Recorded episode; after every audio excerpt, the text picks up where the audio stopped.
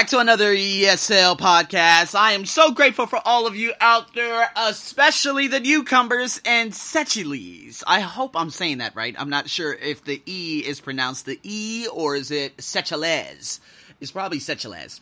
But anyways, man, I am so excited to see all these new people who are coming on to my podcast, especially France, Russia, Poland. You guys are awesome. You guys are listening. Lithuania, especially big shout out to you guys and you guys who continue to listen in, man. Thank you, thank you, thank you so much. So, anyways, guys, now that my birthday is over, I am here to give you this next episode, number 54, guys. Developing vocabulary, compound nouns, and adjectives related to science.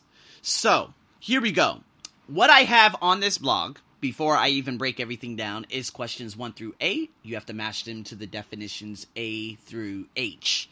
All right, but of course, I will give a breakdown to all or, a breakdown of each of these compound words or adjectives. So stay tuned for that. And then, of course, in task two, you're going to match one through A and A through H. Which compound, of course, do do you use a hyphen? Is it a one word or is it two words?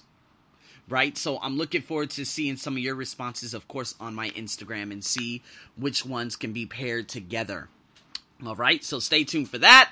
And of course, uh, the more the activities in terms of sentences that will be available on my Patreon. All right, so that's basically the breakdown of the blog. And now let me get into some of these things. So let's first talk about number one Outlook.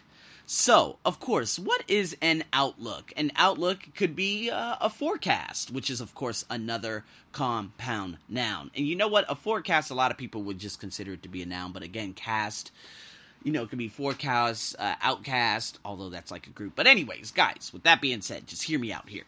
So, an outlook could be a forecast of what's to come. So, what is the outlook of Apple? Well, the outlook of Apple is actually very, very grim. Now, a lot of people, yes, like Patrick Bet-David of Valuetainment, he said, "Oh my God, Apple has made 46 billion in subscriptions alone." Okay, fantastic. That is amazing. That's amazing. But I'm talking about the outlook in terms of what they are applying or they are implementing uh, that is innovative into their devices. If you look at the iPad Pro, that's probably has that has improved more than the iPhone over the last 10 years. Now, iPhone 6 Plus is almost exactly like the rest. The facial recognition, Huawei and every other device has that too. How does Apple stand out from the rest? They really don't.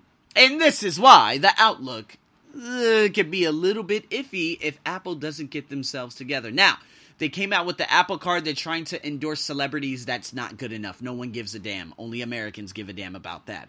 The world doesn't know Oprah Winfrey, unfortunately. Okay? Apple Credit Card, that fuels the addiction that Americans have to, of course, the slavery of debt, which is something that Napoleon Hill talked about a very long time ago uh, Apple Card is not going to do you any good either. That's going to put Americans more into debt, which they are addicted to because that's what they've been brought up on. So, that's the outback. Now, drawback! This is your number two. A drawback is basically something that happens in your life that kind is kind of like a setback. The drawbacks, the setbacks, those are synonymous. And of course, yes, a setback is also this um, what is it? It's a compound noun. So when we talk about drawbacks, a lot of people would say, okay, well, right now, currently, Arsenio, yes, me, I, I am looking out my condo window right now, and I'm looking at just a traffic jam heading into the city. And you know, it's funny because I technically do live in the city, but I live two BTS SkyTrain stations away from the last stop. So what people do they literally live outside because, of course, the rent is less out there. And they drive all the way into the city. For someone to drive into the city, it makes zero sense. But, of course, the city, the authority, and the government, they do not provide adequate parking at some of these SkyTrain stations, which they do in Australia. Every station in Australia has parking. A lot of people in Australia, Australians obviously, they park at this station and they commute into the city. Why? One, because parking per hour can range between 50 to 100 US dollars an hour in Sydney. All right, so that is financially impossible for people to pay that on an eight hour span. unless you, of course, are a millionaire, right? So, these people, I see these people just commuting into the city, and I'm like, guys, you are just wasting one to two hours a day. I was speaking to some students yesterday at this wonderful company I teach at. And I was like, where do you guys live? Ramkhamhaeng. And Ramkhamhaeng, this area is notorious for bad traffic. There's no public transportation systems that go through there. And if there are buses, they just sit in traffic for hours. And so, yes, now uh, 500 years later, they are building a train system, but that train system will not be done for another five to six years right? They said 2023, but of course, knowing how this country does operate, it will be about 2024, 2025. I asked them, How long does it take for you to get home? They say one to two hours. I said, My goodness, you are wasting between two to four hours a day. That's 10 to a possible 20 hours a week in commuting when you can either just live here or figure out something else that you can do. I had another student. I said, "Hey, where do you live?" He said, "Nonthaburi." If you guys know where my location is from Nonthaburi, there is no there isn't a transportation system that goes to the area where he works from that area way outside.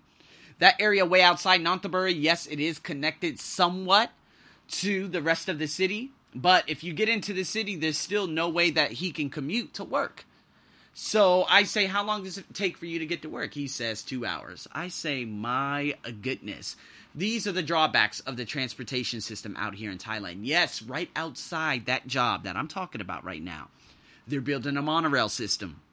It's called the Yellow Line but it will not be done for another probably four years. In ter- at the same time that, of course, the Orange Line, which goes into Ramkhamhaeng, won't be finished.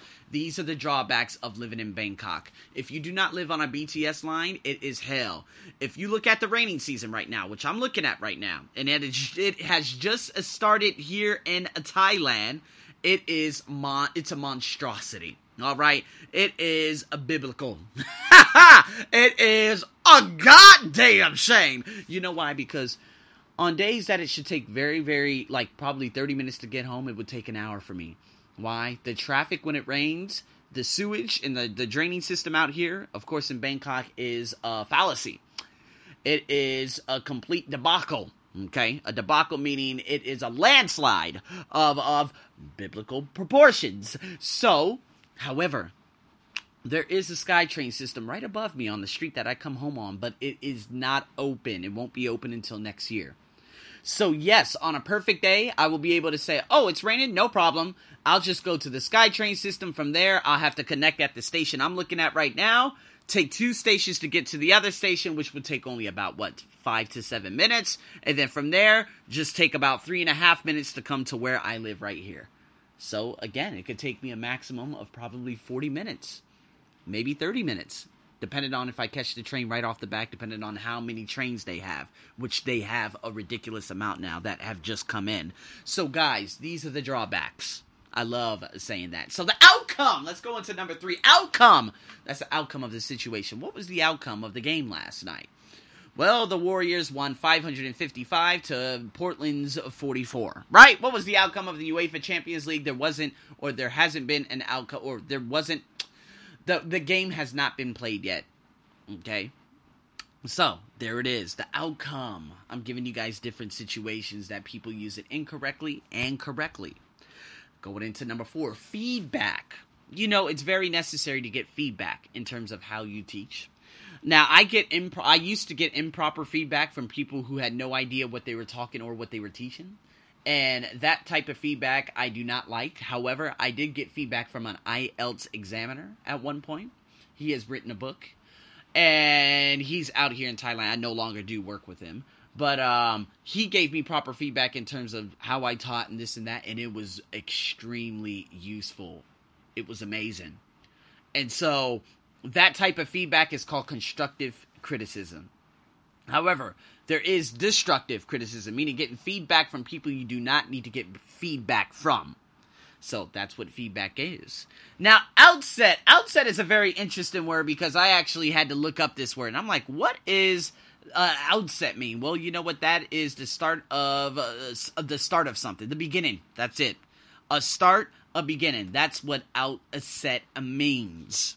Now, outbreak. Now, remember, Dale Carnegie has talked about this. He talked about the mumps and uh, smallpox and there being other outbreaks. And you know what? It's crazy because, what is it? Robert Kiyosaki, he has talked about uh, outbreaks too when he talked about a particular outbreak, like, you know, oh my god, there's the flu outbreak, everyone's gonna go pump as much money as they can into the government.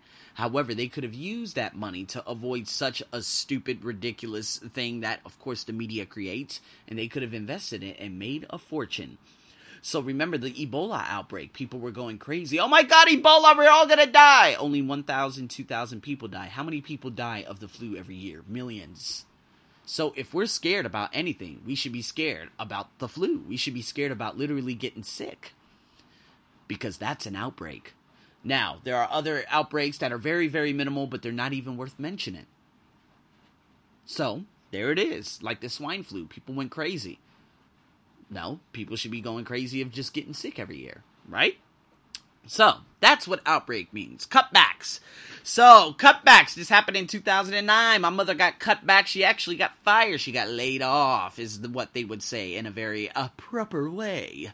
And my mother got, um, she got laid off because they were having cutbacks because of the great financial crisis that happened. Of course, all due, in fact, because of Wall Street and the investment banks, which ultimately hit the fi- uh, the housing, you know, and all these other things. So again, it is a disaster.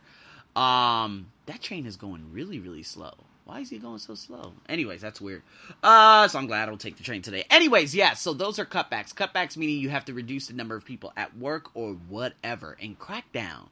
So the government out here uh, in Thailand, they have uh, they've set up campaigns to crack down on illegal foreigners. Now it's funny because the foreigners that they are targeting are non-white, which is really really weird. They target only the ones, of course, from ASEAN countries and African countries. So they've been going on nationwide crackdowns to find these particular people and to say and bring them to justice, although they just throw them into an immigration jail for the rest of their life. Welcome to Thailand. So, anyways, guys, there you go. There are those are my eight explanations, of course, of this specific podcast in terms of compound nouns. Again, you have task two and then you can match all of those together. And then if you guys want more activities, tune into my Patreon, which is a monthly subscription of $10 if you guys just so care to actually contribute to what you are learning from me. So, guys, thank you so, so much for uh, tuning into this ESL podcast. I am your host, Arsenio, as usual. We got the international guest speaker, Adel, coming up tomorrow morning and then followed by a wonderful ex student of mine to come on to talk about film reviews. We're to have some real good chats about that. So, guys, stay tuned for that. And as always, I'm your host, Arsenio, as usual, over and out.